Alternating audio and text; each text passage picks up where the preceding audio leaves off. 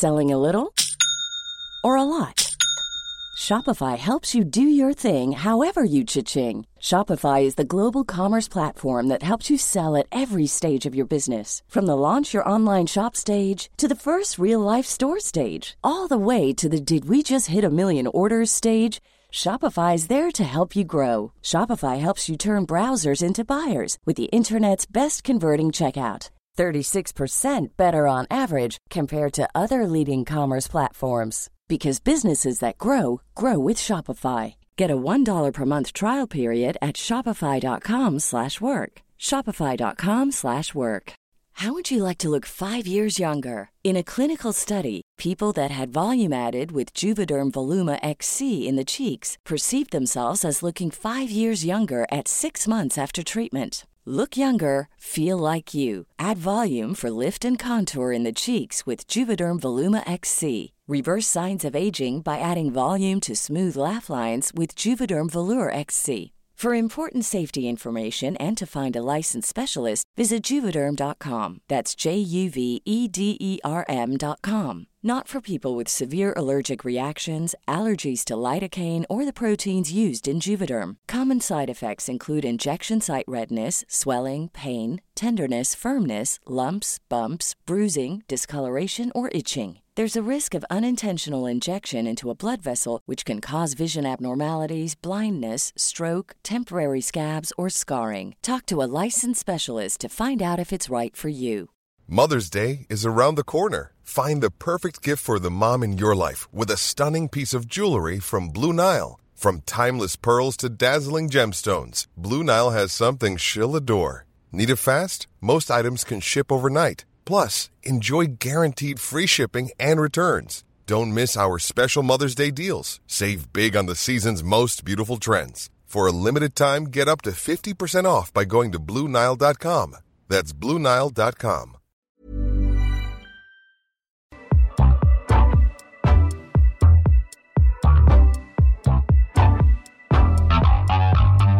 Hello and welcome to a brand new episode of Don't Quote Me. I'm your host, Orlaith Condon, and this week I'm joined by pop culture enthusiast Jen Gannon. Coming up on today's show, it was the biggest night in fashion last night as Met Gala 2023 took place in New York. But do we care as much anymore? Certainly not as much as many cared about the recent wedding of Sofia Richie and Elliot Grainge in the French Riviera, or as much as we care about the romance rumours between co stars Sydney Sweeney and Glenn Powell that have been all over the internet. In other news, Jen is telling us why we have to watch HBO and BBC's new show Rain Dogs and binge Married at First Sight Australia. Yes, again, I know we're obsessed. Well, I'm talking all about my new obsession with Netflix's The Diplomat and teasing what fans can expect from the Bridgerton spin off series Queen Charlotte, which lands on a streaming service on May 4th. Let's get stuck in. It is a big week for fashion and pop culture enthusiasts alike, as it was the first Monday in May, Met Gala Monday. Here to discuss that and some other headline news. Jen Gannon, how are you doing? Hello, I survived the Met Ball or the Met Gala. You're not supposed to say yeah. the Met Ball Yeah. because it's like the Met Bar where all the All Saints and Spice Girls used to go back in like early 2000s. It's, it's not all of those connotations that Anna Wintour does not want. I just ruined by calling it the Met Ball. I wonder is gala probably synonymous with like char- like fundraising and charity? Because obviously it's, a, it's the premise of the event in theory is to raise money for the Met Gallery. So presumably that's why. I actually never thought about that before at all. Like gala Yeah. is quite not Just sounds sexy. fancy. Sounds fancier. Yeah. How did you watch it? I know a lot of people were staying up. Obviously, there's the time difference. I think the red carpet kicked off at like 6 p.m. US time yesterday evening, which was much later here. Um, a lot of people stay up to watch it come in. I personally did not. Uh, I just caught Kim K before I went to bed. But did you watch it? Did you try and stay up and watch it, or did you I cram it all inside? Did like I watched Vogue had a live stream, Yeah, which you would have expected Vogue's live stream to be something special, and it was so boring. yeah. It was just the dullest thing I've I, I think I've ever seen, and it's so annoying because I love Andre Leon Talley, and for me, like you know, the Met, like I know he only, he only died like last year, but it, it feels like even between last year and this year, that something has been missing. Like, and Yeah. he was, not that he was doing the red carpet even back then. He he did the red carpet, I think, the last time in 2019 or 18. Um, but he was so good at it, and so Yeah. he brought it to life in a way that now you're seeing with like influencers or other people that have to kind of replace them. It's just I know Emma Chamberlain is good at her job. Like I mean, Yeah. at doing that, like I find her funny, and I find her funnier than I thought I would. Like there's something Yeah. about her, but at the same time, she's not Andre Leon Talley. And then the Uh, selection of people they had on the live feed, like Derek Blasberg, who was just like this ace based about town. He like does a bit of work for Vanity Fair. He consults for Succession. So Yeah. He's like Mister. If Kendall is wearing this watch, that's the watch that rich people wear. He's that guy. yeah. So that's interesting, but he's not an interesting person. Um, Yeah. and he's not a presenter. He's not a Um, personality. Yeah, yeah, yeah. yeah. No, very dull. Like Yeah. And who else was on it? La Land. Did she do something? La Land. She did something with it. And um, Chloe, what's her name? Is it Fineman I- from? Yeah, from- who's like Saturday Night Live. She was like a comedian. She actually was a great Timothée Chalamet impression, but she didn't really pull out last night because it wasn't there. But they, the three of them together, obviously they have no vibe. They Uh, don't really know each other. It's like they've just been thrown together. And I think Derek was there to Derek, like he's my mate. He was there to kind of, you know, give a bit of gravitas and be like, "Oh, Yeah. I'm knowledgeable." But like he didn't do it in a fun way. It, was kind of sober, very boring. Lala was Uh-huh. okay, but it felt like she was out of her depth. I think when she was talking to some people, she just kept on saying the same things kind of over and over again and Yeah. just feel prepared. And then Chloe, it was like she didn't she didn't know what she wanted to be like yeah. was she like am i here as a comedian as I am i here as a hot girl like it just Yeah. didn't gel for me at all which was really Yeah. and like I think, i think yeah, that was the yeah, I think Chloe was Chloe was quite disappointing in that, like you just said, it felt like she was trying to kind of play both sides of the coin. She was trying to be like, I'm here for the comedic effect. I'm here as a person who has a big interest in fashion, is now on the Mm. red carpet debate. But really, my kind of bit of zing to this is comedy because you've got the fashionistas, you know, you've got Emma Chamberlain, you've got that Anthony, you're probably going to be more engaged in that kind of conversation. And obviously, a lot of people may or may not have seen the clip of her talking to uh, Stella McCartney and uh, Aubrey Plaza and that gaff of her seemingly not knowing who Stella McCartney was, or it was a very awkward interaction. And I think it's very hard to then play that off if you're trying to kind of fit the mold as like, I, you know, I'm here for my fashion credentials, which she's not, and that's totally fine. But I think she kind of fell between two stools there. And it does, it, I mean, this kind of stuff reminds me of the, and obviously this is a little bit back, was it at the Emmys? Was it Ashley, Ashley Graham and Hugh Grant? was Oh, that yeah, the Emmys? the oscars so that interview. Oscars. Yeah And he and he got torn apart for that interview. And then you felt like that wave of hatred towards Hugh Grant, like, oh, he was so rude, he was so rude, he was so rude. And then you felt this wave back, at least probably on our timelines, Mm. of people who kind of work in this sphere being like, well, like Hugh Grant has to do this 50 times in the next half hour, getting asked the same questions. And this is clearly a person who is not prepared. So, Mm. like, you can't really blame him for being like, uh, what are you doing? Like, we all have a role to play in this ecosystem. And if you're not kind of studied and ready for it, then it's kind of, it just exposes why kind of influencers and, you know, star power isn't enough to do that job all the time. Exactly. And I think it's a weird thing as well with with the Met Gala because you're like, well, what what exactly is it that you want anymore, Anna? Like she wants to kind of bring in a younger audience, obviously, but then do they really care about fashion heritage or, you know, who Stella McCartney is? Do they Yeah. or do they want to just see what Kylie Jenner is wearing or, you know, and then move on and and have TikToks uh, uh, break it down the, the the bits, but like do they care about like, you know, the stuff that like Andre Leon Talley would have cared about and stuff like Karl Lagerfeld himself would have cared about about, you know, art and design and Uh, art history and whatever. And I think that's the problem with the the Met Gala last night. It kind of fell Yeah. flat. For, it fell flat for me completely with the theme Yeah. and, and with the the way it was presented and the people who were at it. It just kind of was. A, it it was just not. It wasn't exciting at all. No, I didn't. Yeah. No, I agree. I, I, I, yeah, I totally agree. And I wonder if it is, if it is going to be something that doesn't change going forward, given the idea of the event is to kind of pay homage to like, you know, designers or, you know, tastes in design or certain themes from, you know, fashion history.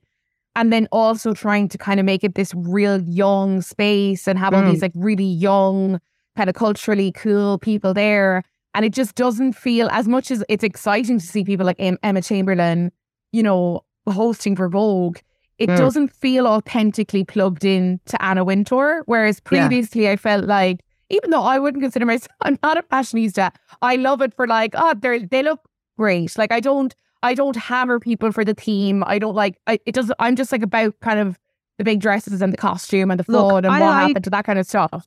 Like I like fashion the way men like football. Like as in, I don't put me on the pitch myself, Yes, but I like to talk shite Yeah. about. Do you know what I mean? Yeah. I can do that all the live long day. Yeah. I love doing that, but like I'm not putting myself out there going, you know, I look amazing all the time, or I'm like, Yeah. you know, I want to make myself into a fashionista or whatever. Yeah. It's not like that, but I just have a, a- that kind of interest in yeah, it.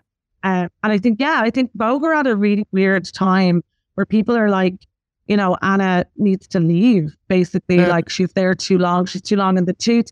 Like people are shredding every US Vogue cover of the past year. I'm going to say they, they're all like people are tearing them apart online, saying, you know, they look really bland.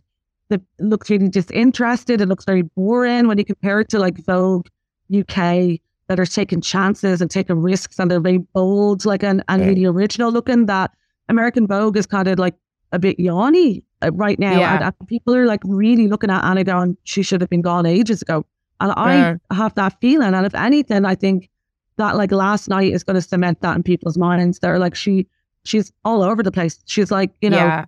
hey kids. Like she is that meme of like Steve Buscemi, like in a way, and they're like, oh, you shouldn't Yeah. be like that. You're on a winter, like Yeah, know? and it yeah, I know. I mean, look, the Devil Wears Prada link is always made for obvious reasons, but like it definitely does feel like that kind of last quarter of the movie where Meryl Streep is like battling with, you know, does she hold on to power? How does she force hers? And it it does kind of feel like there are these weird parallels now. Like I just feel like Anna Wintour, even when I was younger and I didn't like give a shit about Vogue I didn't give a shit about like designers because they weren't in my realm. I understood her influence, even though I didn't like really know that much about her. I was like, she's like a really respected person and like can literally do what she wants and can literally call whatever trend she wants a trend and make it happen. She has that level of influence.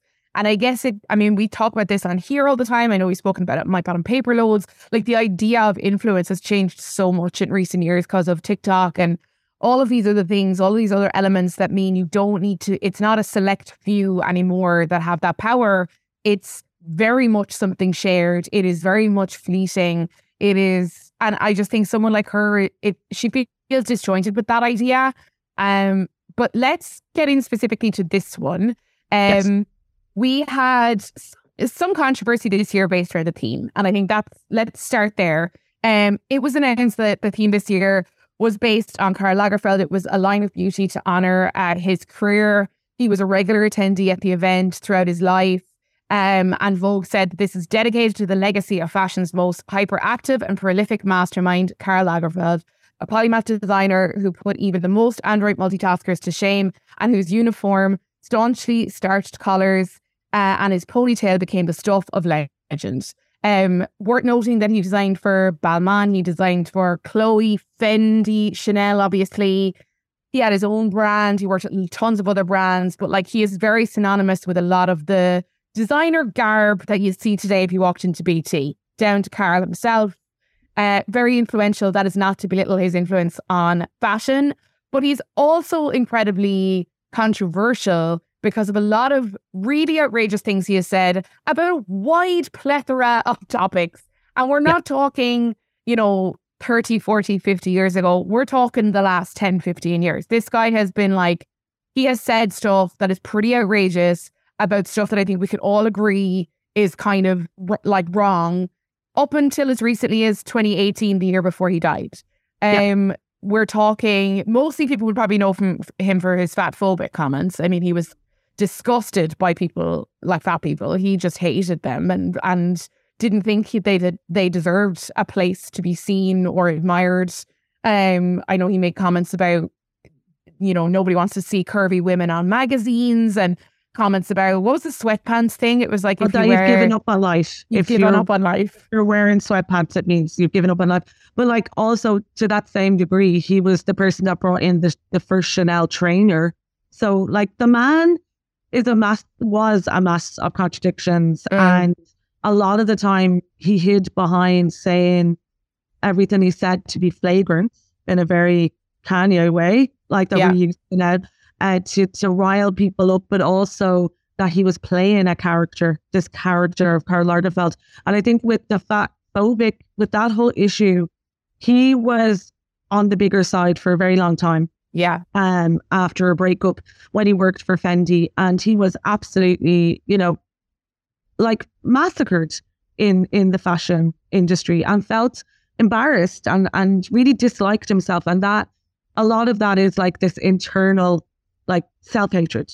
Yeah. Definitely. I think a lot of that that tormented him forever. And he wrote this horrible diet book where it was like, you know, basically don't eat anything and everybody should be a size six. And, it, you know, I remember he was interviewed by Channel 4 News, Cathy Newman, and he was like, when, you know, she was like, we're going to see society is going to get, you know, much broader and, and, and more inclusive. And, and she was like, yeah, unfor- unfortunately, Mhm. you know, women are going to be allowed to get fat, is what Yeah. he said. Yeah. And, you know, it's not just that. Also, he was horrible about like Angela Merkel's immigration policies. Like he's German and he just thought Germany was going to the dogs. Like, and he said some really horrific things around immigration. Um, I mean, he's a very strange character, very strange Yeah. human being. He was born in 1933. He fluffed his date of birth a lot of the time because he didn't want to be associated with part of Hitler's reign. Didn't want to be associated with the fact that he was born around the time that Hitler was in power. So kind of fluffed his Yeah. age to make it look like he was a war baby, a post-war baby, which he wasn't. But he still held those bizarre views. Yeah. And, it, and if you ever watched the documentary Lagerfeld Confidential that came out in 2007, that's super interesting because I had a lot of interviews with him. Don't know if this is something that he's pretending to be or if this is his true feelings. And he does talk about like, you know, being abused as a child, as as a young young child, but also kind of being like, that was the making of me kind of thing. So he has these bizarre views Yeah. that are really I, stuff that is so offensive that you, you can't yeah. actually believe that, you know, somebody like I mean, but also at the same time I have to say there's other people that will say he was so generous. He was a very generous Mm. person with his time and his money.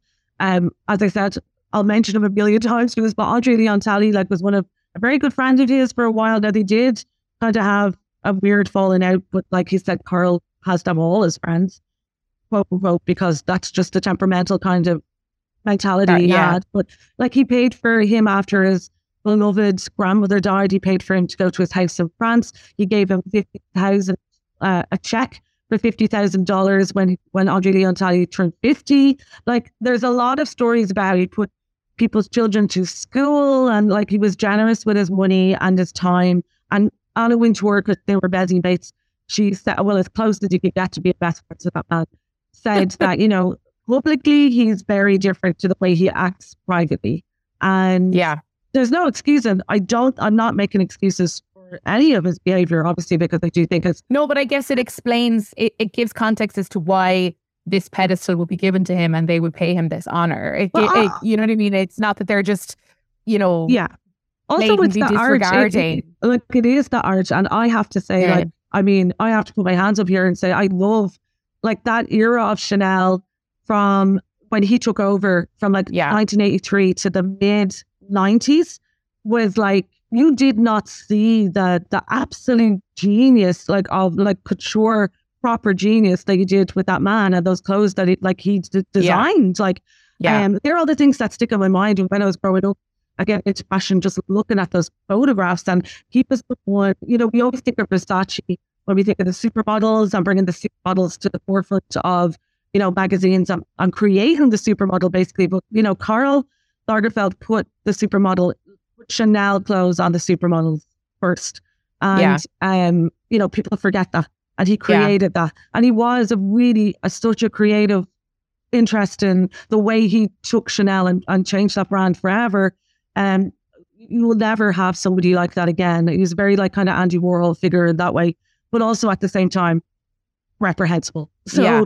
it's, It's like, wild, isn't it? Because I feel like the word iconic is thrown around these days on everything. Like it's just like flippantly used. But I think for his work, it is very appropriate Mm. given the imagery that we associate with these major brands like the Chanel, the classic Chanel quilted bags, the the Fendi F upside down F logo that we all know. Like all of these, like the tweed, the black and white Chanel, like all of this stuff that is so now like hard to separate from the brands. We're all birthed from this guy, but yet you then hear all of this stuff that he said. You're like, wow, like this is, and I and I guess it's just interesting to see to see someone so recently. I mean, this in 2018 he spoke out about the, the Me Too movement mm, basically dismissing the claims of many women in Hollywood about the the sexual assault and harassment that they had faced, uh, you know, throughout their careers and various people, mostly men, who had done that to them.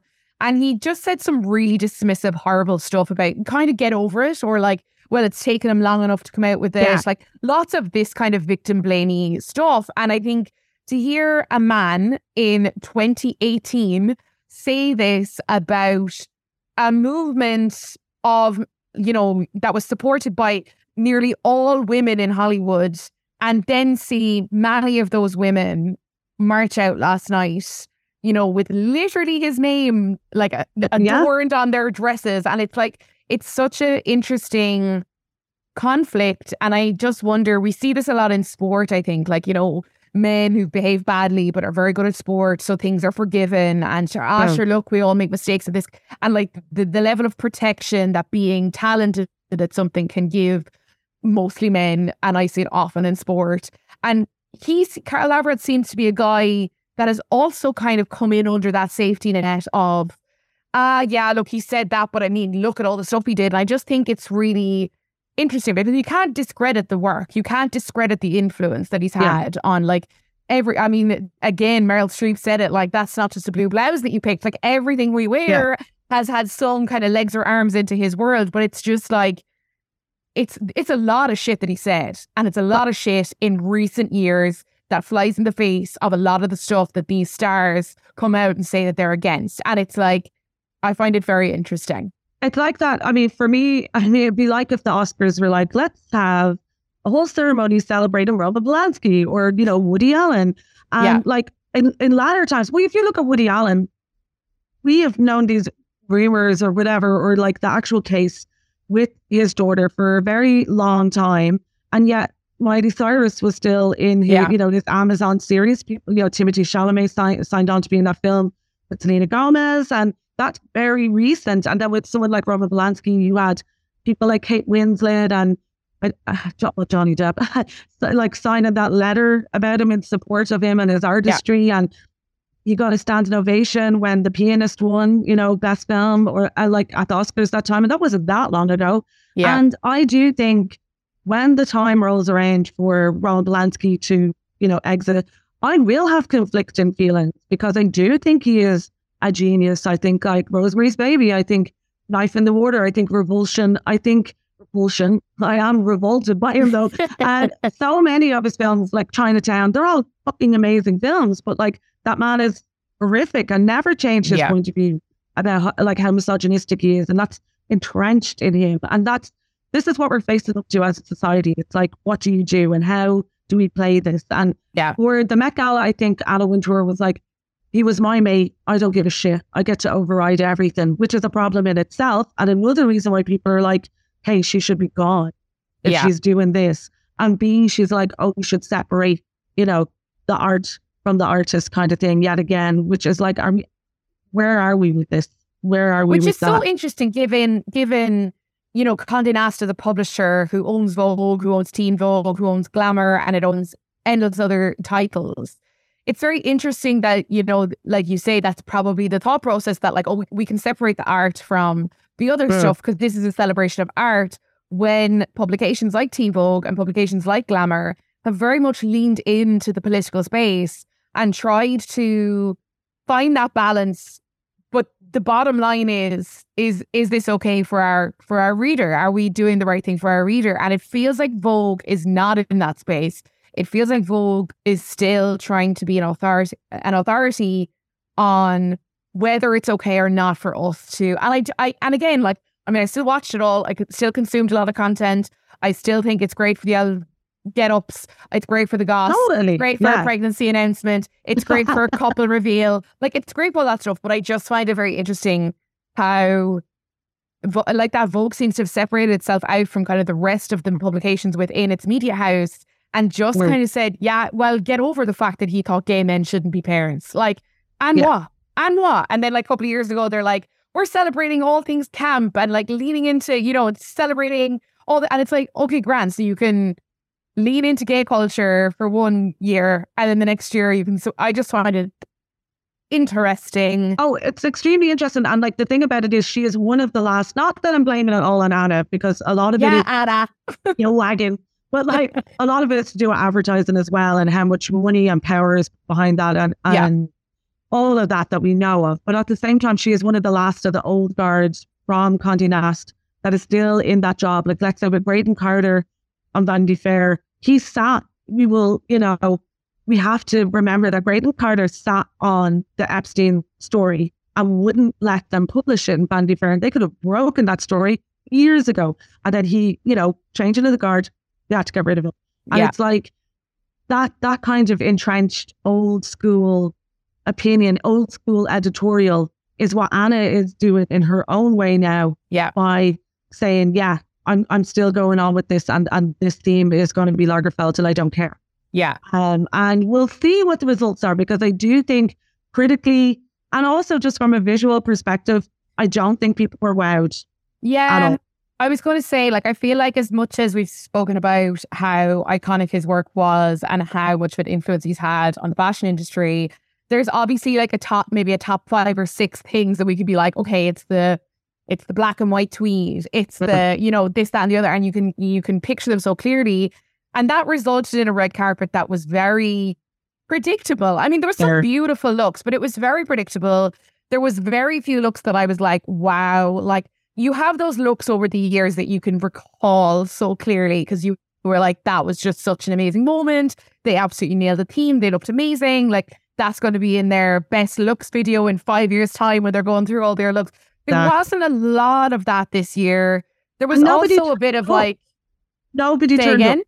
Nobody turned up as well. nobody. Nobody turned. there was no high ticket, high value. Like Beyonce wasn't there. Beyonce. wasn't there. Ariana Grande is always a wasn't big there. one. Zendaya Uh, wasn't there. Zendaya, Hailey Bieber. I know wasn't she's not like top tier, but I think for that younger demographic, she was. Timothée wasn't there. Blake Yeah. Lively, Harry Styles wasn't there. Harry Like, Styles. Yeah, It was just a lot of big people that you would expect to see that bring that kind of flamboyancy yeah, to the Met. I mean, the only person that we were like, we're waiting for was Rihanna. And even when she did appear, I was like, that's it. yeah. I mean, she looked beautiful, but it was Yeah. like okay, grand. It was nearly the combination of her and ASAP Rocky together was nearly like better. Like him wearing the jeans with like the kilt over top, and he looked amazing. But it, You again, want to it, look amazing after kicking that young one in the face.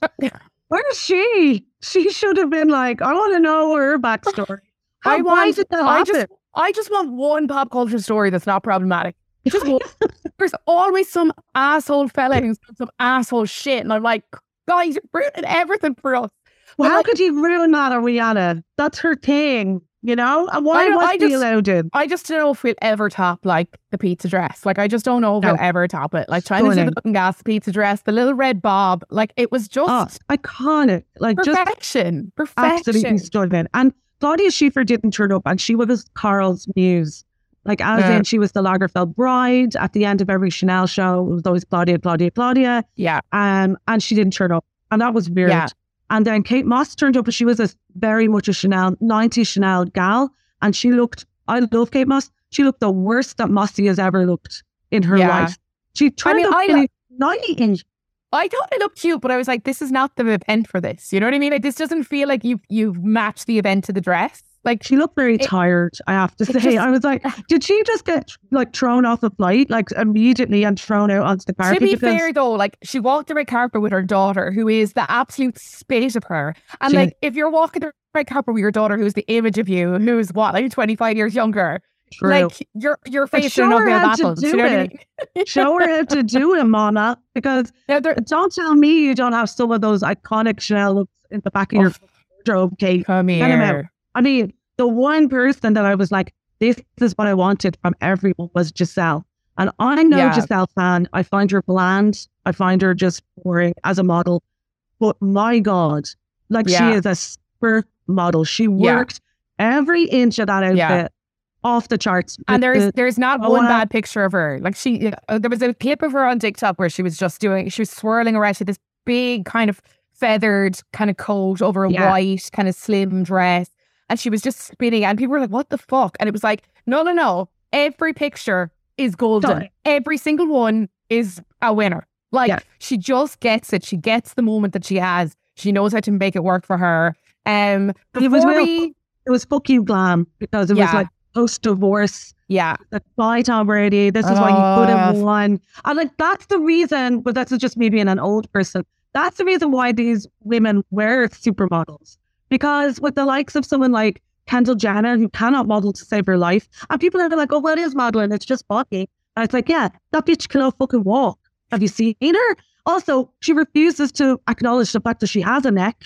Please use it. Like, I've never seen the worst worst modeling in my whole life. I, I've seen girls just struck down like Henry Street that should be on catwalks compared to her. And the only reason why she is there is because she's a Nepo baby and like Yeah. family money. And there's so many of them these days. And that's the difference. Gisele is just like this Brazilian beauty. Kate Moss was this kid from Croydon. And like this was what modeling was and why it was so Yeah. exciting and why people went mad for it.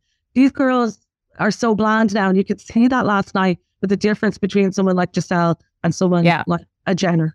They're like, no, Yeah. no comparison. Like, Yeah, yeah, absolutely. I yeah, Gisele, it was definitely a moment. Um, before we dive into some of the specific looks, there was a couple of stories uh that probably would have been bigger stories had they not been in amongst the madness. The first story of the night, Anna Wintour seemingly confirms her romance with uh Bill Nighy, which has been rumored yeah, for years. They walked the red carpet or the cream carpet together. Uh, she kind fresh of carpet. It was exactly like two pennies. Oh, what it was, going on? awful. And then when the cockroach came, it was like I was like, oh my god, this is awful. Someone on But Twitter was- were like, Karl is there. Look. that cockroach was having the time of its life. oh my god, I was like, there was more pictures taken of that cockroach there last night, like unreal. But that was one of the first stories that came out. Um, then Serena Williams arrived, confirming that she was pregnant with her second uh, baby. Um, put up some cute caption about she got a plus one or something like that. Oh. Uh, so did Karlie Kloss. She also confirmed that she was pregnant with her second child last night. A similar caption was posted, I think, on her social media. Um, the Kardashian Jenners were there, as we've Yeah. discussed. There's been weeks of rumors that they would not be invited this year, that they were taking the Met Gala in a new direction and they were leaving the Kardashian Jenners out with trash and they were moving on with it. Absolute bollocks. They just said, sorry, Khloé, sorry, Kourtney, sorry, Kris, not this year. Um, Yeah. I think, Well, to be honest, you think Chris about it that, without them, blonde but- bob. I know. Oh, if, they, if they were, if they hadn't have arrived, Yeah. it would have been a weird year because they're like, well, who who else is there of that kind of you know to look at? You you always know they're gonna attract Um, someone's attention, and like widest audience possible. If that's what you want, then ask them. You have to ask them, yeah. even though Kourtney's obviously invite obviously got lost in the post after last year was so abysmal. but like, come here. I just think the Kourtney stuff, um, we'll get to it in a while. Um, when we discuss our next topic. Like, yeah, the Kourtney stuff is just so. I don't. I. I don't know. This de-influencing Kardashian stuff is very interesting to me, and their kind of fading influence and and what place they're going to hold in in that space over the next few years is, They're in is their flop era, and if they think Yeah. they're dragging my Timmy into their flop era, other thing comment. It's So not some of the some of the standout looks from last night for me. Please jump in with comments, agreements, disagreements. I've said these for both good and bad reasons. One of the big ones that was making headlines was Jared Leto. He was wearing Karl Lagerfeld. He was dressed as how do you say the name? Choupette. The cat. Yeah. Karl's beloved cat. Um, awkwardly, he wasn't the only one dressed as a cat. Doja Cat also, uh, she was wearing Oscar de la Renta. She had like a prosthetic. Um, yeah, she looked like Planet of the Apes. Yeah, like a very Planet of the Apes. It did not look like a cat to me. It looked like yeah. the Grinch. Like it was weird. I, it wasn't. It wasn't like a sexy pussycat moment, and also it no. just gave me bad vibes because it, it reminded me of cats. And I was like, I, I don't want to think yeah, about that film yeah, anymore. It's too soon. I have to. Yeah. Too soon. Yeah. The, the no. thing is, though, I do like when people just have a bit of fun with it, and I did like how she was like. Did you see her interview with Emma Chamberlain that she did where she answered all the questions like with meows? Brilliant. And I was like, do you know what? Take the piss. Have a laugh. Yeah. Get in there. Like you've worn your prosthetic nose. Like come on, you're not going to be like, yeah, I'm wearing Oscar de la Renta. Like, do you know what I mean? I loved as well when she was she was vaping in the background. So it was like she was yeah. caught on camera, like having a vape on the on the carpet with her fucking mad prosthetic face. It was brilliant. I was like, about yeah. gonna melt? Like, Whoa, watch yourself. Just, yeah, but her whiskers in her bar. That was really annoying to me. The whole, well, it's annoying because yeah. Jared Leto. But like, what was really funny was when I was following it online, loads of people thought it was Taylor Swift because they were waiting for Taylor to come oh. and they were like, oh. she loves cats. Oh, she would totally do this. And then when the head came off, all the like Swifties are like, oh shit. right. And then apparently he's playing, I don't know how true this is, Jared Leto's playing Karl Lagerfeld in an upcoming uh, biopic, which I think is the worst just, idea ever. I just I just didn't find it like and there were so many people being like, oh my God, it's amazing. It's like, is it? No. Is it? Like Yeah. No. I don't think it is. Like it's he's worn a giant cat costume. Like I I just don't think it is. Um yeah. Nicole a lot of vintage last night. Nicole Kidman in vintage Chanel from that like I remember it like it, it's yesterday. There's an fly for Chanel yeah. ad where she's sat looking at the Eiffel Tower and she had it was just stunning. She wore that same dress last night. Um, looked equally as stunning nearly what, nearly 20 years later. Like insane, insane, insane. And when is Keith Urban going to do something else with himself? I like him just kind of being there and ad- and adoring her. Do you know what I mean? Yeah, I, I just like mean like when is the Lisa Rinna hair gonna go? Even Lisa Rinna yeah. has changed her hair, and yet Keith Urban still has her old hair. Like, when's yeah. that going to end? Yeah. I just want it's better a, yeah. for Nicole. I know. I, he needs to kind of modernize, doesn't he? But like, also, I'm like, you know what, Keith? It works in the space you're in. You have the True. same, you know, you know what I mean? I like, I'm like, yeah. I just like how adoringly he always looks at her. Um, yeah. and how he doesn't ever try and like steal her moment. It, it's just nice to see him kind of, you watch them and then he kind of steps back and lets her do her thing. And then he kind of just Maybe that's on. why he has that hair because he knows it just won't detract yeah. from Nicole. Yeah, maybe that's it. Maybe that's it actually. Um, yeah, we'd lots of with lots of vintage. We had Margot Robbie was also wearing vintage Chanel, which I thought was quite funny given the criticism for Margot Robbie and her Chanel partnership. Well, now that's because she's got a new stylist. Hello, insider gossip. My favorite stylist ever. Like she had a, a terrible stylist. Uh, oh, I can't say that. Well, I mean, my taste, her stylist was was really doing her dirty. I'm not the only person that said this. No, her the internet was overwhelmingly supportive of this. Was, was putting her in absolute shy, and like I, I think the pinnacle of it was they made her look like a, the Handmaid's Tale, like mixed with like a a, a marquee. There's just the other in this giant red plain dress, and everyone was like, "Oh my god, she cannot have the same stylist before Barbie comes out." So, put to when the Barbie, uh, like there was was that Comic Con when did they launch Barbie yeah. last week? So yeah, I was like, she looks absolutely stunning. I was like, what the hell's going on here? I looked up and she's using my favorite, my favorite stylist, uh, Andrew Mukamal, who is Zoe Kravitz's stylist. Um, he used to be in Kell on Earth, the Kelly Cutrone spin-off of The Hills. He was one of the, uh, he was actually Kelly's assistant. And I have followed yeah. his career since that because I am in love with him. I'm so glad that they're working together because I do think she looks amazing. It's yeah. a vast improvement. Yeah, yeah she vast. looked good. She looked good. Um, Suki Waterhouse, I thought looked amazing last night. I know she got a bit of criticism for it being quote unquote boring. I just adore yeah. her and I just thought it was amazing. She was in vintage Fendi. She was there with uh, Robert Pattinson. They were being very cute. I'm yeah, but you know who else was there? FKA Twigs was there. Yeah. and Kristen Stewart. The I whole was like, gang. all the exes. The lineup is together. full. Like they're Love all there. Um, who else was a standout? Olivia Wilde. She was in Chloe. There was another attendee in Chloe as well who looked, in Yeah. my opinion, better.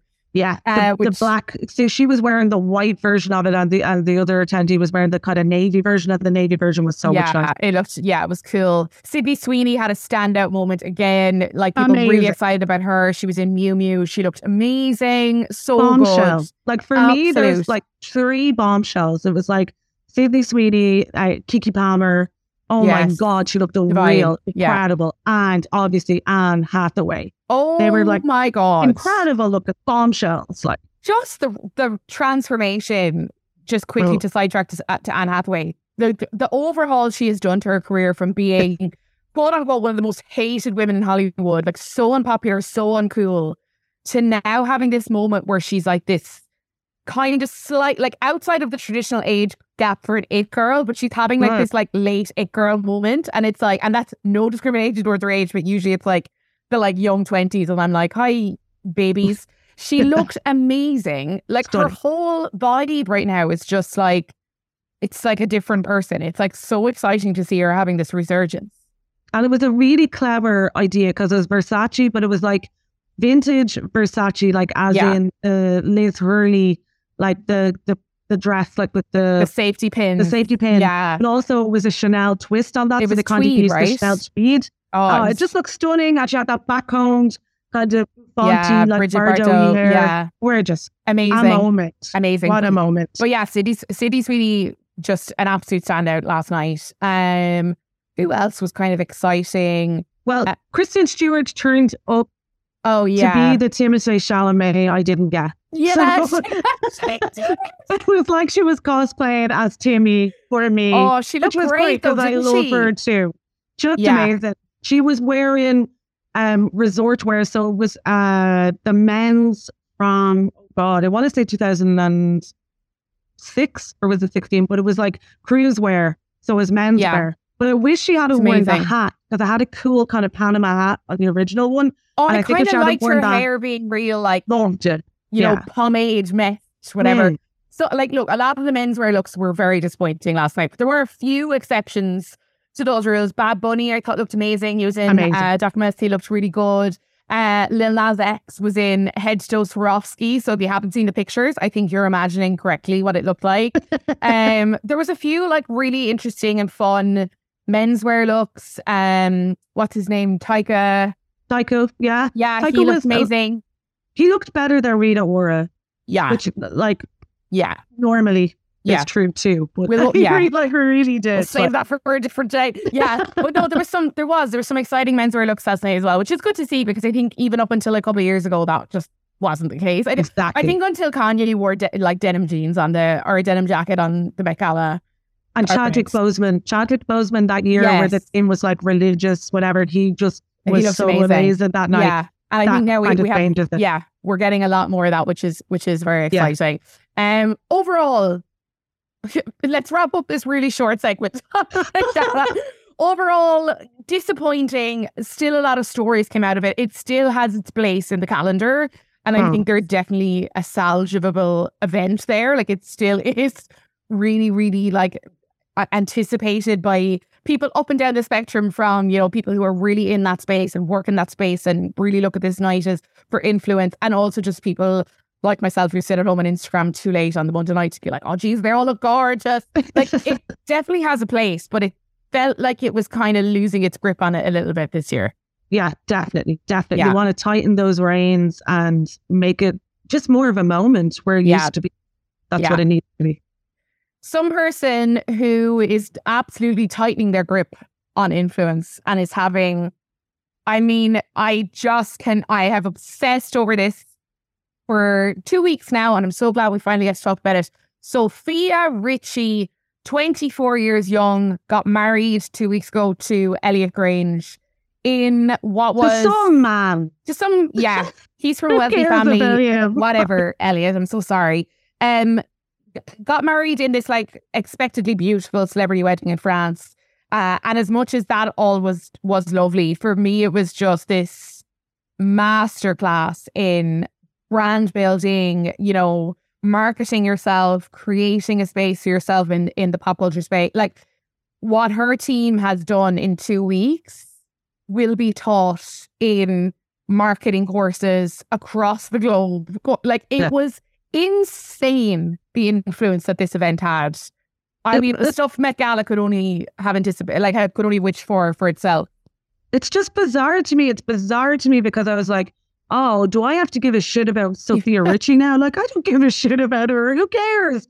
And then it's like TikTok after TikTok after TikTok. Yeah, Get ready with me from like, you know, before the night before she was heading over. Get ready with me on the day of her wedding from all her bridesmaids. Like, they Yeah. did it in such a clever way of knowing exactly who their market is and Yeah. sucking the goddamn life out of them. yeah, Like, and then uh, it was just, it was like a virus. yeah. It just hit everybody at the same time. And you're like, Whether you want to, yeah, this was our our latest pop culture pandemic. People were like, I- if you want it or not, you're getting served this content. Like you're just not escaping it.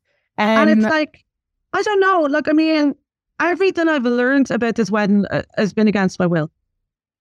And that's, it's scary though. Like, that is scary to me because it's not like a wedding I would give a shit about. It's not like, oh, it's, you know, Madonna's getting married or, you know what I mean? Like, Yeah. somebody that you're like, oh my God, like, uh, like a, a Beyonce vow renewal or something like exciting. Yeah. Like, it's some little bitch who I don't give a shit about, who's as mousy as fuck. And the last time we saw her, she was hanging off Scott Disick. but this like, is this is what I mean, right? amazing when you Like- think about it.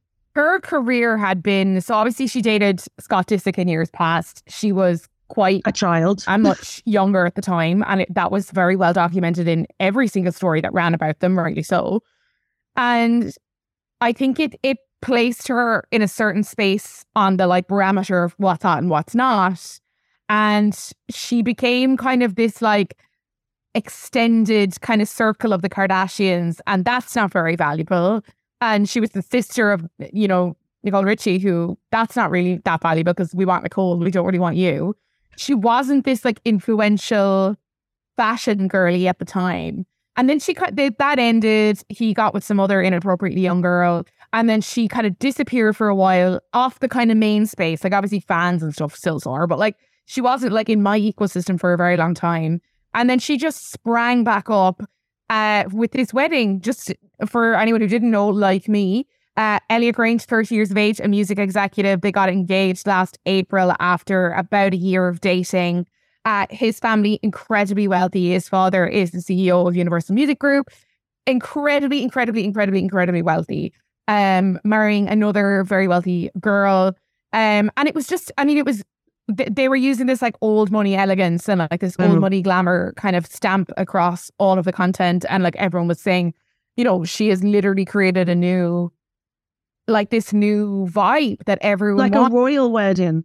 Like It it's was like, like- a royal wedding, yeah. but a celebrity royal wedding. But like the weirdest thing I think that you just said there when you wrap your mind around it. So they were seeing each other for about a year, got engaged in April, but then spent a year pre- prepping this wedding, which means the probably the wed- the prepping of the wedding process maybe lasted longer than the actual relationship has, which tells Yeah. you all you really need to know about these people. If he's like a 24 year old getting married, you know what I I mean? will, I will say, like from all of the videos I have seen of her of them interacting in her very short TikTok career, like they do seem cute and happy and all that kind of stuff, and that's great. She's 24. She doesn't know any different. She's happy. She was happy with Scott Disick before her. Come on. Like, I am very cynical about this because I find it bizarre. Like, this Yeah. is from somebody, when I have really bad anxiety, I read Vogue weddings religiously. Like, just the, the wedding articles. that is they're- so neat.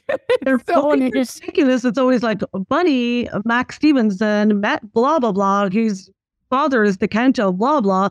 Uh, now they have their own island, and like everybody wore blue from like the 1950s. Like it's absolutely wild. It's so wild. So this was like that, like played out large, Yeah. with like a little bit of celebrity attached to it. And I oh think yeah.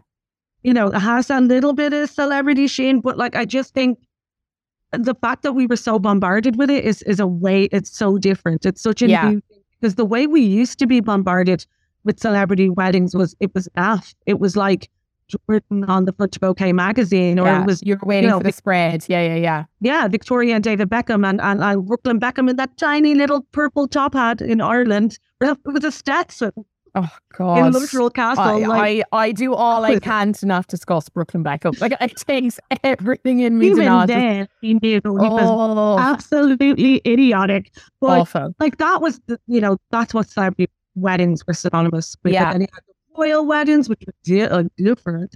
But then this is kind of a melding Mm, of those, but also, like you said, with that kind of old money kind of aristocracy almost yeah, in off it. But it's a, a wedding that's created by pure people and stylists because this girl doesn't know who she is.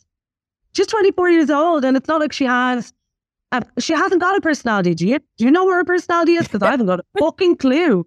Like she's so blank to me. Oh, she's like I just, I just was so in that way. Like just Yeah, dead no. inside, dead inside, A rich children. Yeah, yeah, yeah. But I was just, I was just like, I couldn't believe the just how sh- they were able to just capture this week and just dominate. I mean, they, and I think it's because it kind of ticked off a lot of boxes, right? It had this kind of old school money. It had like, you know, the the Lionel Richie and his kind of line. It had this kind of really wealthy English businessman and his family, and they were all fancy accents and all this stuff. They had that. It also had like millennial gold dust that is like Nicole Richie, Paris Hilton, all of those kind of celebrities from like the the Norths that we just obsessed over, like Cameron Diaz, these kind of people.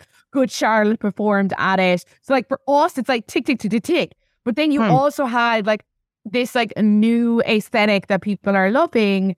And then you had all of these influencers who are all from very wealthy backgrounds as well, documenting this whole wedding around the social media sphere. And then you had Sofia launching her TikTok at the same time to do get ready with me's, makeup tutorials, you know, styling sessions with her stylist and her team. I mean, she launched her TikTok two weeks ago. She has 1.7 million followers now. She has over 16 million likes and she has over 125 million views on 13 videos that launched two weeks ago.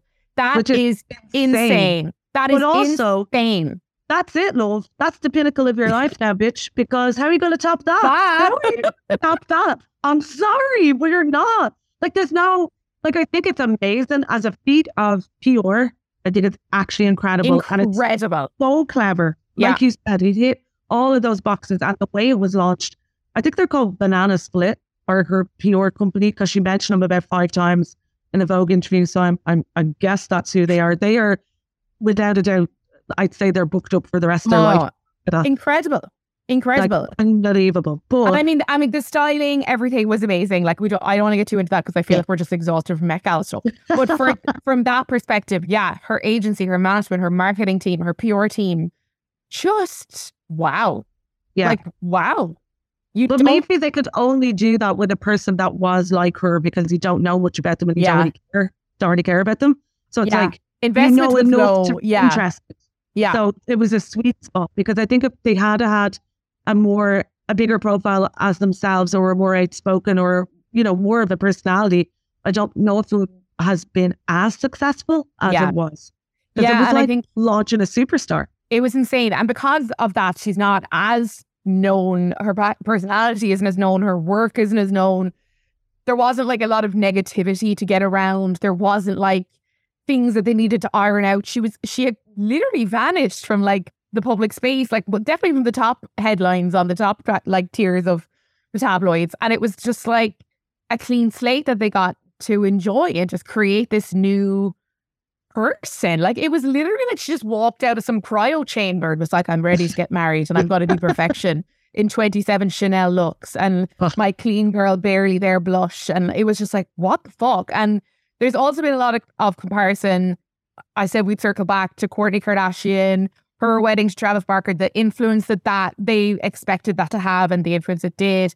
And then obviously Nicola Peltz and Brooklyn Beckham, another celebrity wedding that I think they felt it was going to be this this thing because they did, I mean they did the Vogue spread right like right Mm. after the wedding. Yeah. Sofia Richie did Vogue wedding or Vogue videos that day and they were up that day. It was very much instant. We could consume the wedding along through the timeline. And I just think it came from a marketing team and a team that more clearly understood The the, audience and Yeah. the market and what Yeah. they want to consume versus a team that was working with Kourtney Kardashian and what they do and feeding it out in the same way.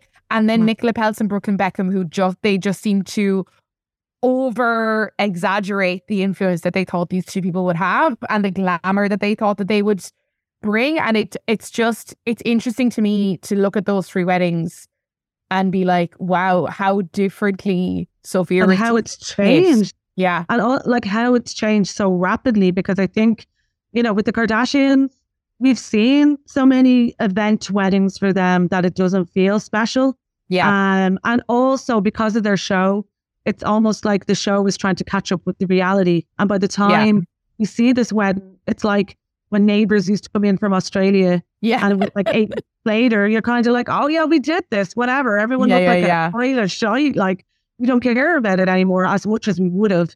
And Yeah. then with the whole like Brooklyn Beckham thing, they they were trying to do it in a classical way and be like, we'll give it to Vogue and like we'll have this very prestige kind of feel from it because it's Vogue by its very nature, and not understanding that their audience, if they have an audience, don't buy Vogue and they don't Yeah. care. The Vogue audience don't give a shit about them because Yeah. they're just they're trash. yeah, Like they're they're not fashion people. yeah, Like really, let's be honest. So they didn't like them either. So I Yeah. think that's why this wedding has been so good because it's it's a, a marketing team that know exactly who their audience is and how to Yeah. exploit that. yeah. And it's and I'd say Hailey Bieber has them on speed dial Oh, and just repeatedly sort me out. Yeah. help It- me. It was it was incredible. It was so impressive. I mean, I don't know how she's going to keep up this momentum, but it was like it was truly just amazing to see her literally capture every part of the internet and be like, I'm going to have you hanging on every word because I'm going to Mm. deliver them to you minutes after I have them spoken. Like it was just an understanding of consumption of media that I haven't seen on many celebrity weddings as, as of late I don't think ever, ever. especially especially when you know anticipation was so low like nobody was like oh i can't wait for her to get married she understood that she wasn't you know monetizing off of that she was just going to create the excitement by delivering it straight away whereas i think Nicola Peltz and Brooklyn Beckham felt like there would be this anticipation but nobody gave a fuck like nobody No. cared and deliver in, in, in those bite-sized portions that people Yeah. want. Like I just think the whole get ready with me with the bridal party was a stroke Brilliant. of genius. Yeah. A stroke of genius. Like yeah I, I just every inch of it was just oh my god, they're an amazing team. yeah well done to you Sofia Richie and team and Elias I guess I'm sure he Whatever. That man sure, sure has for eyes. some of it In every photo, I was like, could he not open his eyes for Oh, his fucking wedding No, come here. I'm getting married abroad and I'm fucking terrified about being squinty McSquinterson in every single picture. So, Elliot, I'm sure I'll feel your pain. Um, that's the only thing that I have in common with multi-millionaire Elliot Gray. we don't know that. We don't know Yeah, I that. mean, maybe. Maybe. Maybe he loves the pop culture rant. Who knows? You're welcome anytime.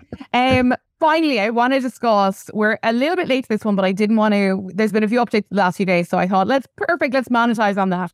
Uh, Sydney Sweeney and Glenn Powell and these romance rumors that are just stuck to them like glue. These two have been filming uh, an upcoming rom com of Anyone But You in Australia over the last few months. And in recent months, there have been nonstop rumors about whether they're dating or not. And for no like bad reason. Like there are lots and lots of reasons as to why people would be suspicious. There are lots of pictures of them being very, very cozy. Wow. Lots of pictures of her hanging out with him and his family at the zoo and like family dinners and, you know, just being very comfortable with each other, very flirty, all of the stuff that you want to see from a duo, duo starring in an upcoming rom com. The conflict is that at the time, both of them were in relationships. Sydney is engaged uh, to Jonathan Davino and Glenn Powell was dating up until very recently. Um, uh, Gigi Paris. I love Like, that name. I I love that name. Is she a drag queen? That was my first thought. Is she?" I mean, that is a drag. I mean, someone got to take that like immediately. Um, and that's where the kind of the lightning bolt underneath this story really took off because it was like, oh, we've got all of these other people involved, and while there is this really, you know, compelling evidence that there is some kind of, you know, chemistry here, what does this mean for the partners and all this kind of stuff? Um, there was clips of them doing promo at CinemaCon in Las Vegas last month where they were being very flirtatious. There are lots of body language experts doing be, doing videos explaining. And if there's one thing I hate in this world, it is body language experts thinking that they're judge, jury, and executioner. But I was also like, I kind of see it. It's very complicated, and it got added. Uh, that complica- complexity was magnified when Powell's girlfriend of three years, Gigi Paris, broke up with him, uh, ended things. She unfollowed uh, Sydney on Instagram uh, and then kind of seemingly confirmed that they had split. Wow. Sydney or Sweeney was seen out her engagement ring for a couple of outings, and then not last night, the night before the Met Gala, her and Jonathan Davino were seen out on a date night, um, seemingly trying to kind of squash these month long running rumors of her in a romance. Like, what is going on, Jen? I love this. I was very excited because it's such an old school scandal. Yes. Um, yes. And it felt really good to me. And even if they are just selling a movie, they're selling it with they're selling it. piece of their bodies. There I is love it. there is nothing that makes me want to go see a rom com in cinemas when it gets launched more than this shit. I exactly because you're just like, are they doing it? Are they doing it? Like it's such a timeless scandal. It's like you know Brangelina. It's Mm. like Liz Taylor. You know, and Eddie Fisher. It's Yeah. like such a cinematic It's so like glamorous. in itself. like I love it. And like Sydney Sweeney, like we're saying, she is basically like the 60s, 70s kind of bombshell. Like she's having such a moment. Yeah. And like whether it's with like a brilliant performance in Euphoria, I have to say, I think she's a, a really clever actress. And the way that, you know, the tabloids, or not even the tabloids, but just the press in general, are obsessed with every inch of her body. Yeah. It, it feels like an old school starlet moment Yeah. where like, you know, they'd be like, oh my God, like, you know, Angelina can't get enough of her, or Cameron Diaz or Julie Roberts. It feels like, you know, maybe not in the acting way, but definitely in the visual way that it's a, Yeah. an anointing of this new sex kitten. Yeah. And like really leaning into that. And like that video of the two of them together where he is dipping her for no reason. There's no reason why he should have his hands around her on and be like on, on the her couch, right? Like they're like Yeah. sitting. Yeah. and just the two of them uproariously laughing. And then like she has all these behind the scene photographs from the set, and they're Yeah. all almost like of him just being hot with his top off. Like they're like, if I was his girlfriend, I would be flying to Australia immediately. Like, and you know, Gigi, for her sake, like she put up like a screenshot of Aretha Franklin respect, and then like you know, that that came out then that they had broken up, and then they said I think it's really it's hard for Glenn Powell more than it is, I think, for Sydney Sweeney because I think in a way, if you're classed as a homewrecker in Hollywood, you're classed as like a vamp and you're classed as like, you know, sexual napalm. To use like Yeah. a John Mayer's phrase. Good God, I never thought I'd do that. like, you know, you're explosive and you're dynamite and people can't get enough of you. But like if Yeah. you're a guy, it's like you're a fuckboy. And like he doesn't want to be seen as a dirty dog. yeah. And they came out, his people came out with this ridiculous statement saying, like, you know, Mm. Gigi uh, only unfollowed uh, Sydney Sweeney because Sydney didn't follow her back. And it felt like this very childish Uh, way of trying to deflect issues. And yes, people are, are spiraling out of control. what an Whereas there's- awful defense because she didn't follow her back. I know, Oh. ridiculous. Like, oh, I have a job, bitch. Um, and it's like, with him, I think it's just taken this kind of adverse effect with her. I forgot she was even engaged. Yeah. I was like, oh, who is that guy? Yeah. Oh God. Like, and then the whole date night thing happened, and then the whole like the Daily Mail had pictures of him leaving their place with bags. And I was like, hey, I guess he's yeah. There was, No, I mean, he he could with be a- didn't he have the dog as well? There was like the dog and he had bags and it looked very damning. And then it was like, oh no, I think he's just going to New York because she's got the Yeah. Met Gala. And it was like, work. oh, I think it's okay. But like, I do think they would make a really cute couple. really cute because- couple, very attractive. So similar in in the way that, and, and like so similar in their careers as well, where it's Yeah. just like it could really ignite for them. It could really kick off for them. Um, but we'll see. I wouldn't be surprised if Yeah. like more news that is going to come out about it. Yeah. And it, but yet it also, like you said, it wouldn't surprise me if this just fizzled away with the movie when it releases. Do you know what I mean? Yeah. Like, I think, I think that's why we've enjoyed this story so much is that it does, it feels very Brangelina. It feels very that Mm. time where it was like pictures of Brad and Angela on set, and you know, Yeah. Jen is flying out on holidays to get away from the drama, and it's like all this stuff that, I mean, in itself was very toxic. But this feels we're more at a distance from these people now. It doesn't feel as intrusive. These are pictures that they're sharing on social media, clips that they're sharing on social media that people are like, oh, yikes. I don't know how I feel about that. If you were my fella, like, I'm not 100% sure. Like, it just feels, again, like a masterstroke in PR for this movie because I am fucking there. As soon as it drops, I'm there. Like, And no bother. Gave me that dopamine hit, that giddiness that you feel about Love Island. It was real kind Yeah. of like that as well. You were like, "Whoa, Yeah. how's this gonna pan out? This is great!" Like I know if you know, I feel bad for people. Yes, don't Yeah. Sorry, Jonathan. whatever's going on. but at the same time, it just felt really enjoyable. I wasn't because Yeah. a lot of gossip at the moment can be just very depressing, and and it's, Yeah. it's always about some straight man that did something terrible years ago Yeah. or yesterday, or you know what I mean, or like someone like Jonathan Majors getting arrested. Like we, it's very damaging and, and and traumatic. Whereas this just feels like old school yeah. frothy kind of gossip magazine Yeah. fodder. And I think that's why everybody's been enjoying it and not not treating it in the Brangelina way. Because I think even with Brangelina, which was a roller coaster, Yeah. even that was kind of tainted because you were we loved was, her. It was Jennifer Aniston. We loved Yeah. Jen. Yeah. Um, I went with you. It also stars Dermot Mulroney, uh, Michelle Hurd, Rachel Griffiths is in it. There's no release date, no mention of a platform for streaming release either. But filming, I think, has concluded, Mm. uh, or they're nearly there. So make of that And what you will.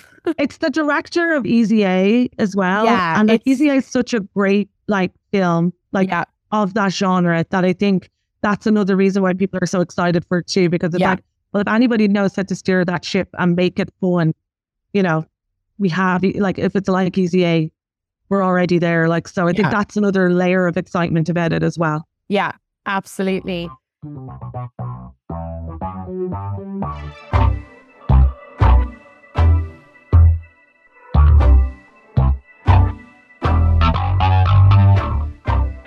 Okay, other than the headline stuff that's been dominating our minds and every thought over the last week, what have you been loving, Jen? What things have been bringing you joy in the last week? Is it telly? Is Um, it food? Is it the fact that the evenings that are coming much later? What are you enjoying? I have to say, I and I'm so annoying. Like I put this on my Instagram story like every minute of the day, so I know, like people that know me are like, "Oh God, please stop." So I'm going to tell other people at large. and I know it's halfway through the season ending, but not condoning that you find it somewhere online. But I am. Rain Dogs, the TV series Rain Dogs. It's one of my TV shows of the year. It's just completely captured my very existence for weeks, and it's like Daisy May Cooper. So from this country, I just love her Yeah. anyway. Um, and Jack Farthing, and they it's written by Cash Carraway, who's this Irish writer, um, who wrote the book Skint Estate and Flesh Pot. She wrote two books, kind of a better background, and she's working class, uh, from like a pretty impoverished kind of background, uh, living on a housing estate, and then moved to London and ended up becoming um, a stripper at like a peep show in Soho. And it's kind of loosely based on those two books, where it's about Yeah, Daisy May Cooper's character. She's a budding writer called, she calls herself Costello Jones. She works at a peep show in Soho. She's trying to keep a roof over the, her head and her daughter's head, who's 10 years old. And it's just finding it really difficult. And then this man, Florian Selby, comes back into her life. Who's just this dandy, complete but totally toxic. Uh, her best friend, who's gay, and it's about this platonic relationship, which is real. It, it is love, but they will destroy each other at the same time. okay. Um, and it's just beautifully done, but it's really kind of over the top. It's almost like OTT in a way. It's it's very um, heightened, so it's really funny, but also very extremely sad. So some of it you're like, this is not realistic. It's a real fantasy kind of, and it plays with that. But then also two minutes later, it'll bring it right back down to reality. and go, Yeah. God, you know that's shocking. Um, and I it's, love B- that. it's BBC, right? It's it's BBC H and HBO, so it's a, Okay. a, a joint kind of endeavor by them. But my God, it just blew me away, and I just wanted to watch all of it. Uh, but I wanted to watch all of it all the time. okay. So I, I just didn't want to watch anything else. I was like, no, and then I couldn't stop talking about it. And you know, when you get an evangelical and you're just going around to people going, just watch this, please. understand what I'm trying to get at. That that's just been my life for the past like six weeks. It's So so, I yeah, I know I can I can watch it here in the UK on BBC iPlayer. In Ireland, where can you watch it? Is it Sky? Can you just watch it you can Sky? do a, a Skybox. You can get you can download episodes on your on your Okay. Skybox. Um, it's on BBC on Tuesdays at like twenty to twelve, but it's halfway through the season now. So what I would recommend if you cannot, you know, find it elsewhere in, on the net, is like just set its series link, and it will. I'd say they'll repeat it on BBC at some stage. yeah, and it'll be on the iPlayer anyway. I'm sure for Yeah. for people um, hundred percent. in the UK. Um, yeah, I see the trailers all the time for it. Um, but it's yeah, it's just it's not been one. I devoured devoured the Diplomat this weekend. I don't know. Oh have you yeah, have you watched what's this on going on with her Netflix? hair? What's the Ugh. stuff with her hair? I haven't, I've only watched one episode, and I was like, "What's going on here?" Uh, it's just, it's Keri Russell. It is just amazing. It is so good. It is so funny and and dark, and it's a thriller, and it's there's a bit of romance in there. It's sad, and then it's funny again. It's it it's brilliant. It is so good. It is Keri Russell. She plays uh Kate Wyler. She is uh being sent out to be the ambassador to some country. I can't remember where it is now, but she then is like changed path. She's sent to London, a job she doesn't want. She, she's then sent to be the ambassador to the UK. And she is like not happy about it. And then she finds herself wrapped up in this attack that happens uh, on a British naval ship where there's like 40 British uh, civilians or British naval members that are killed. And she's kind of wrapped up in all the politics of that and trying to find out who did it and what's the pr- appropriate response. She is married to a former ambassador who is kind of encroaching in her space and trying to make moves for her. And they have a very conflicted relationship and she's trying to navigate that. And then she's got this team around her who are trying to see if she is appropriate for higher office. And it's all of these kind of running narratives throughout the series. And it's it's just brilliant. Like it is so good. It was one of those things that I put on one episode before going to bed on like Saturday night. And then I, I stayed up to watch two more, and it was like, oh, it's like two o'clock in the morning. I need to go to bed. But it was like, I just, I am excited to wake up tomorrow and Yes. just continue watching. It was, it's brilliant. I'm a little bit late to the game. Um, it's been out a couple of weeks, but if anyone hasn't watched it yet, it is so entirely worth it. Um, but it that was not meant to be my love of the week because the reason I was late to it was because, again, I don't know if you've you've seen the the media previews for Queen Charlotte. I don't know if you're interested in Bridgerton. Oh yeah, are they waiting there for me? I haven't started it. Well, two days because everyone's going to be consuming that shit on Nah, Thursday. Thursday. Um, I'm a big Bridgerton fan. I love it. It's candy coated, period drama, easy peasy. Um, it's very sexy. It's very fun. It's very chattable on the internet. Um, Queen Charlotte was very good. I just don't know if Bridgerton fans are going to love it. Like Mm. hardcore Bridgerton fans that are going to expect Bridgerton. I'm not Yeah. sure if it's going to deliver in the same way that Br- Bridgerton that they would hope for the main series to deliver. Um, Did you like the last season? Because I wasn't really thrilled with the last Bridgerton. I just thought it was a bit, wasn't too keen on it. I liked it, but I didn't find it as Compelling as yeah. I didn't find it as like Moorish as that first season. I Mm. remember that first season. It was like I was like racing through it, and then I felt like almost this like weird feeling of grief when it was over because I was like, oh my god, that was such a beautiful Candyland romance, exciting space, and now Yeah. it's gone, and I don't know when I'll get it back. And this season two didn't have that same grip, but I also just wonder is that because we the kind of newness of it was gone, and we kind of all it. of that magic was was gone because we knew it. Like I I wonder if you swap the series, would it still have been disappointing? I don't know. Like I really like Jonathan Bailey. I thought Simone Ashley was incredible in it.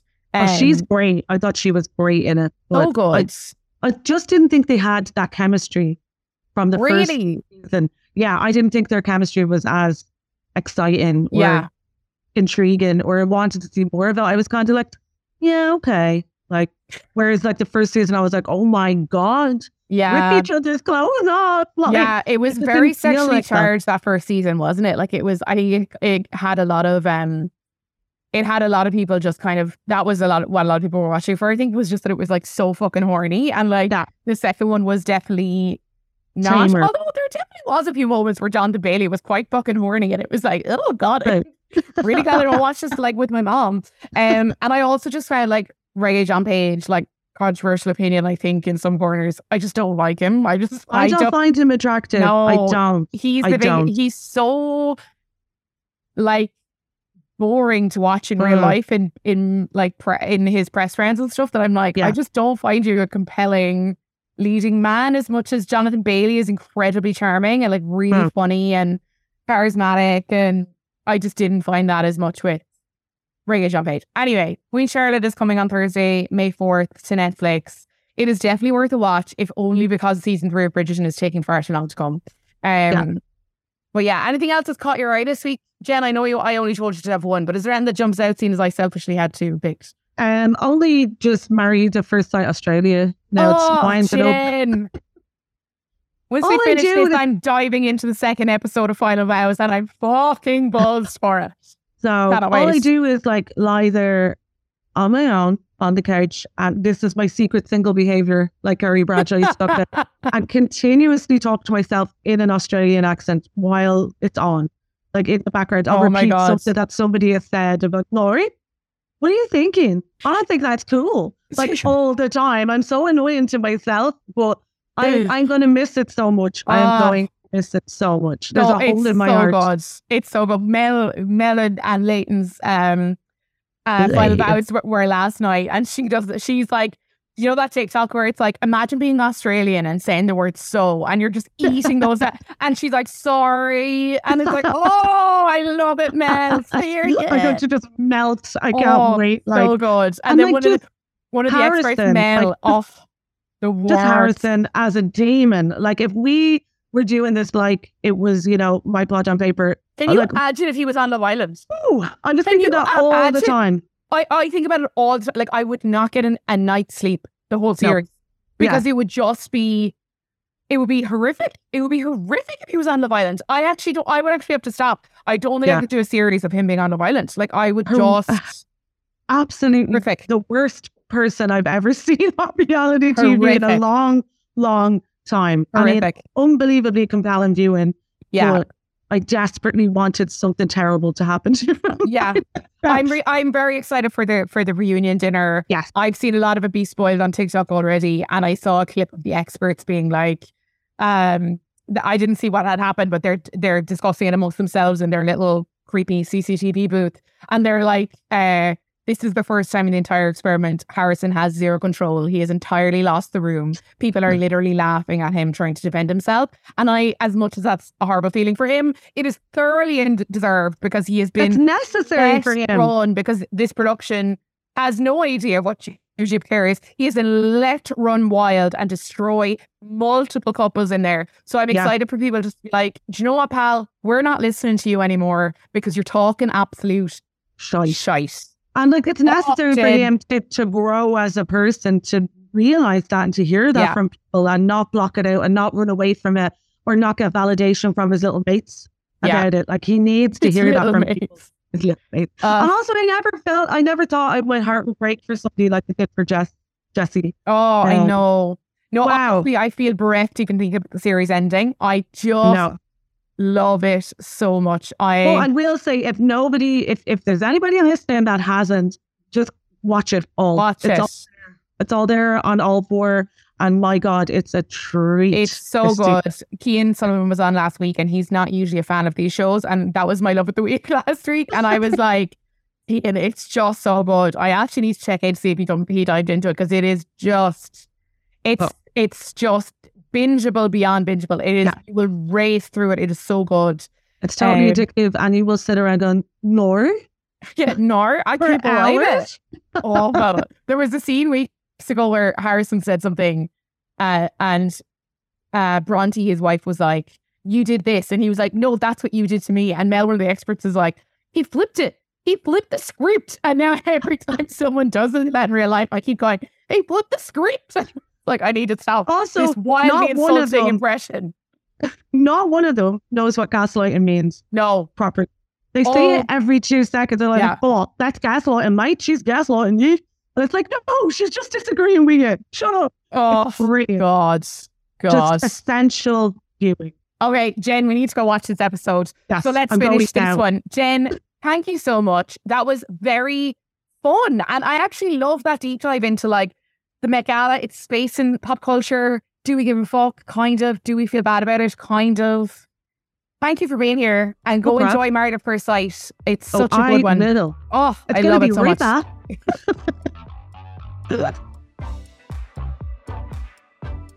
Thanks so much to this week's guest, Jen Gannon, and thank you to you guys for tuning in each and every week. You can find us on Instagram at Don't Quote Me That Podcast and on TikTok at Orlaith Condon. Come say hi.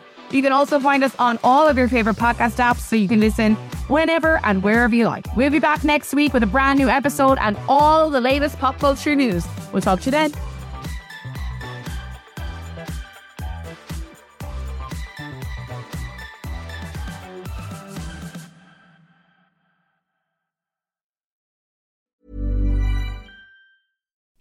Would you like to look five years younger? In a clinical study, people that had volume added with Juvederm Voluma XC in the cheeks perceived themselves as looking five years younger at six months after treatment. Look younger, feel like you. Add volume for lift and contour in the cheeks with Juvederm Voluma XC. Reverse signs of aging by adding volume to smooth laugh lines with Juvederm Vollure XC. For important safety information and to find a licensed specialist, visit juvederm.com. That's J U V E D E R M.com. Not for people with severe allergic reactions, allergies to lidocaine, or the proteins used in Juvederm. Common side effects include injection site redness, swelling, pain, tenderness, firmness, lumps, bumps, bruising, discoloration, or itching. There's a risk of unintentional injection into a blood vessel, which can cause vision abnormalities, blindness, stroke, temporary scabs, or scarring. Talk to a licensed specialist to find out if it's right for you.